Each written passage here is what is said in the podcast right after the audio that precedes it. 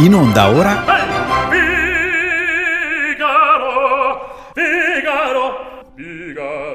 Compresse di musica, dalla classica all'opera, dalle colonne sonore alle arti visive.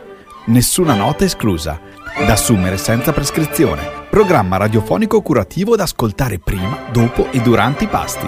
Tenere alla portata di bambini e curiosi crea acuta dipendenza musicale, a cura di Viviana Marconi, musicologa, musicista, marconista. Qui Viviana Marconi da Radio Budrio, ben trovati a tutti. Eccoci pronti a cominciare con la trama dell'Andrea Chenier. Eravamo rimasti con la descrizione di un dramma storico in quattro quadri, ambientato durante la Rivoluzione francese e una festa che stava per cominciare. Nel quadro primo, infatti, lo spettatore è trasportato nel castello di Coigny, dove è in atto un ballo offerto dalla contessa.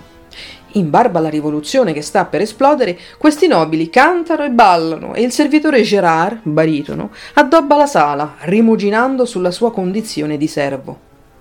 Ovviamente serba rancore per la famiglia presso la quale presta i suoi servigi, eccezion fatta per la contessina Maddalena, soprano, della quale è segretamente innamorato senza alcuna speranza. Osservando il padre, gobbo sotto il peso di 60 anni di sofferenza e di soprusi, canta così. Sessant'anni, oh vecchio, che tu servi a tuoi protevi, arroganti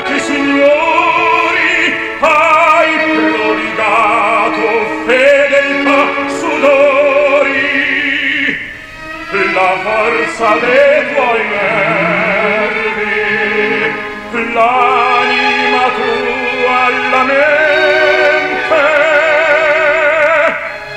E quasi non bastasse la tua vita a renderla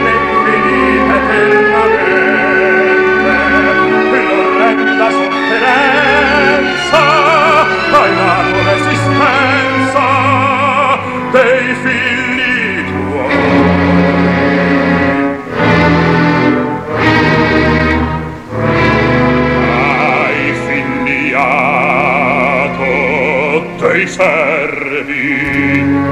Dopo poco arriva Andrea Chenier, tenore, che mal si presta alle critiche della contessa, che lo punzecchia e vuole che si prodighi in una poesia estemporanea.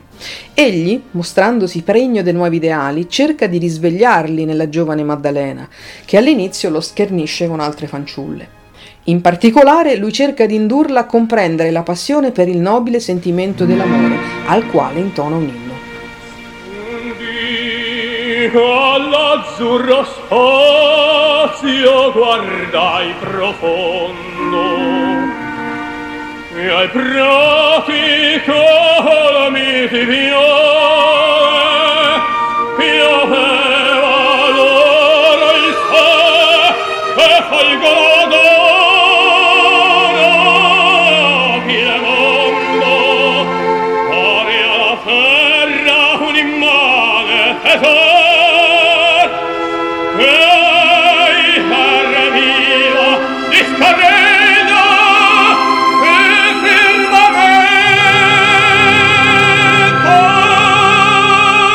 Quest'aria, un dia all'azzurro spazio, tornerà poi in momenti assai più drammatici e sortirà come l'effetto di un eco di tempi ormai remoti.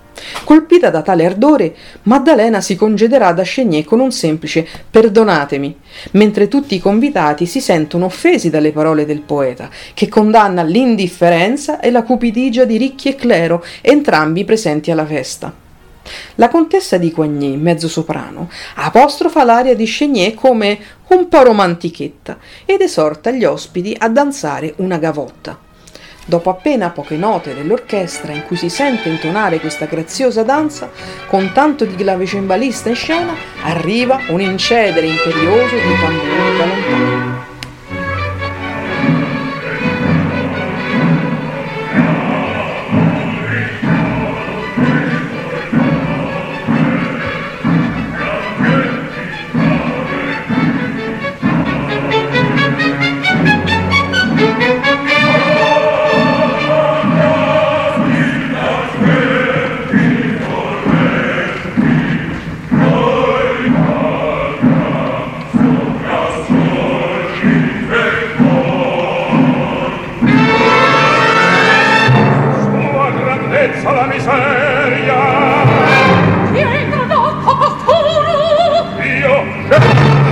L'effetto musicale è scenografico, di forte impatto, perché entra in un ricco salone di nobili un'orda di miserabili dopo che Gérard la presenta con È sua grandezza miseria. La gavotta scompare a poco a poco sotto il canto di questa folla di gente livida e stracciata. La notte e il giorno portiamo intorno il dolore, siam genti grame che di fame or si muore.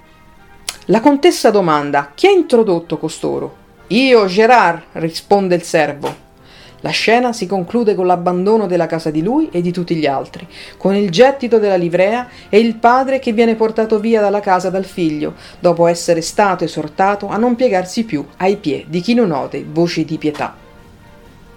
Come se nulla fosse accaduto, la contessa, mezza svenuta sul sofà azzurro, accertatasi dal maestro di casa che tutti siano andati via, fa riprendere la gavotta e le danze, Dall'alto o dal basso della loro superficialità, questi nobili pensavano solo a sistemarsi quelle parrucche, che tra non molto perderanno il loro sostegno. Così si chiude il quadro e come anticipato nella scorsa puntata non c'è proprio niente da ridere. Qui la questione è seria, si parla di rivoluzioni culturali e di armi, di ammazzamenti e teste tagliate, di eroi e traditori, veri o presunti. Ma andiamo avanti con il secondo quadro. Ci si sposta a Parigi, tempo dopo, nel giugno del 1794, presso il ponte di Peronnet, dove fatti di spada stanno per accadere davanti alla statua di Marat. Esattamente quello che, una volta divenuto uno dei più ascoltati tributi giacobini, si fece un bel bagno ristoratore riposante in una vasca. Peccato che il riposo finì con l'essere eterno, poiché venne ucciso dalla filo girondina Charlotte Corday, proprio mentre era mollo nell'acqua. La scena è concitata e tutti agghindano e spolverano addirittura la statua di Marat, in attesa che arrivi Robespierre.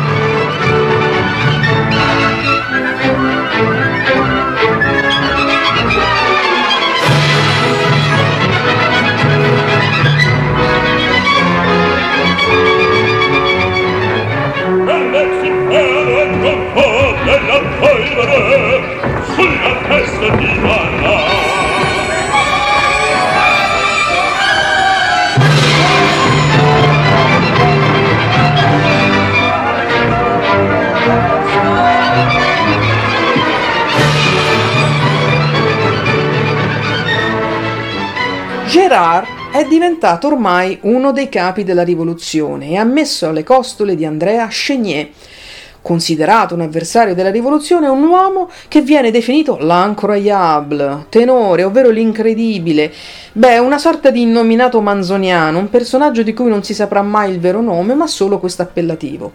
Nel frattempo, la contessa della prima scena è stata uccisa e la figlia Maddalena vive in clandestinità ormai povera, con la serva mulatta Bersi, mezzo soprano, che per far sopravvivere entrambe si dà alla prostituzione, denigrata attività, ma sempre remunerativa in ogni epoca. L'incroyable e la merveilleuse, così viene chiamata Bersi, hanno un dialogo breve e intriso di doppi sensi sul fatto che esistano spie della rivoluzione e paure ingiustificate.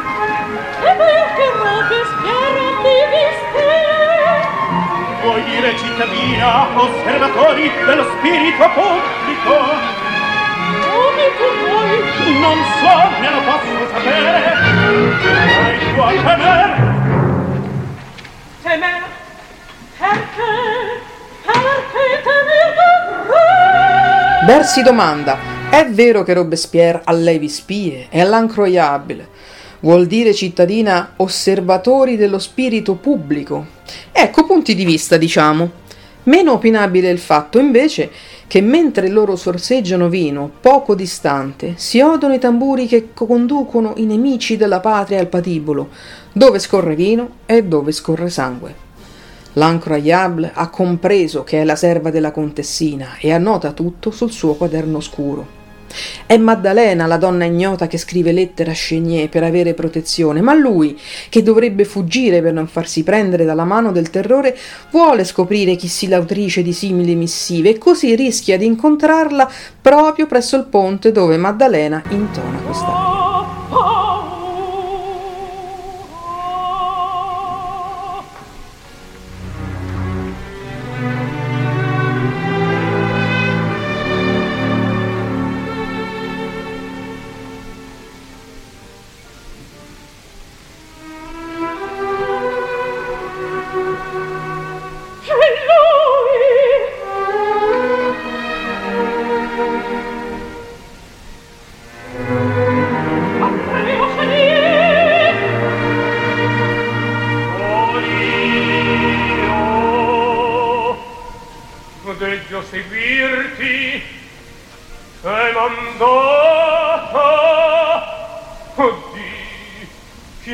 chiama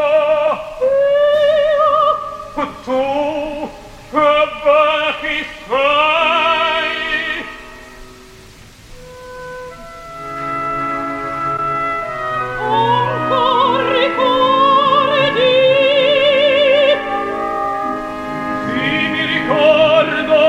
il lamento di una donna che ha paura non vedendo nessuno, ma a breve riconosce Chenier chiamandolo per nome e lui, tu e ben chi sei? E diciamo che è buio, che sono momenti difficili, ma Chenier se proprio non la riconosce, ascolta l'orchestra che intona l'aria un dia all'azzurro spazio e così capirai che è Maddalena la donna che ti cerca. L'incroyable sta spiando la scena, nascosto dietro un albero, pronto a riferire sui malcapitati. Qui nuova aria di Maddalena, in cui ella ricorda il poeta nella sera in cui lo conobbe. Eravate possente, io invece minacciata.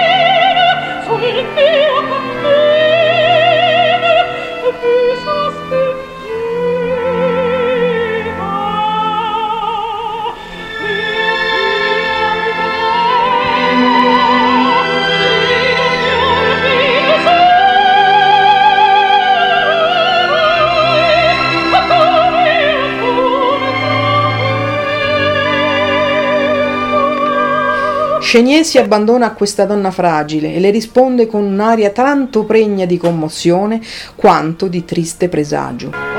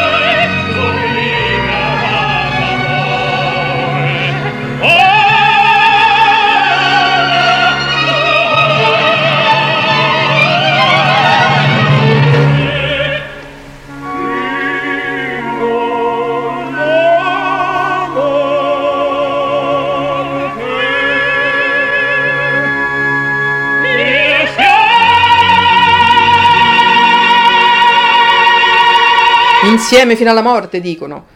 Romantico, però certo che nelle opere i personaggi ci mettono del loro per attirare le ire del destino e mentre un'ombra del buio si è allontanata, quella dell'incroyable, giunge sul posto, avvertito, Gérard, lui e la contessina, rischiarati dalla luce delle lanterne, si riconoscono e Gerard cerca di strappare dalle braccia di Chenier la giovane donna, ma ne riceve un colpo di spada rimanendone ferito.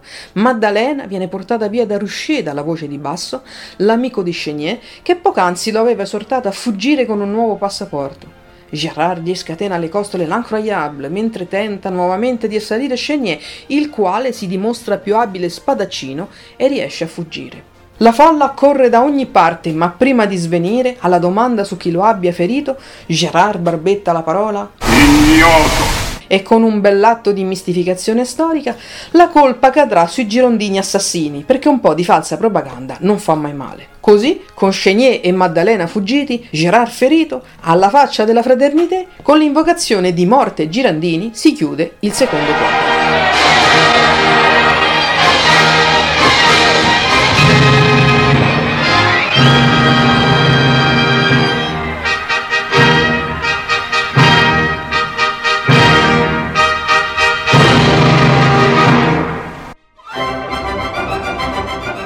Era.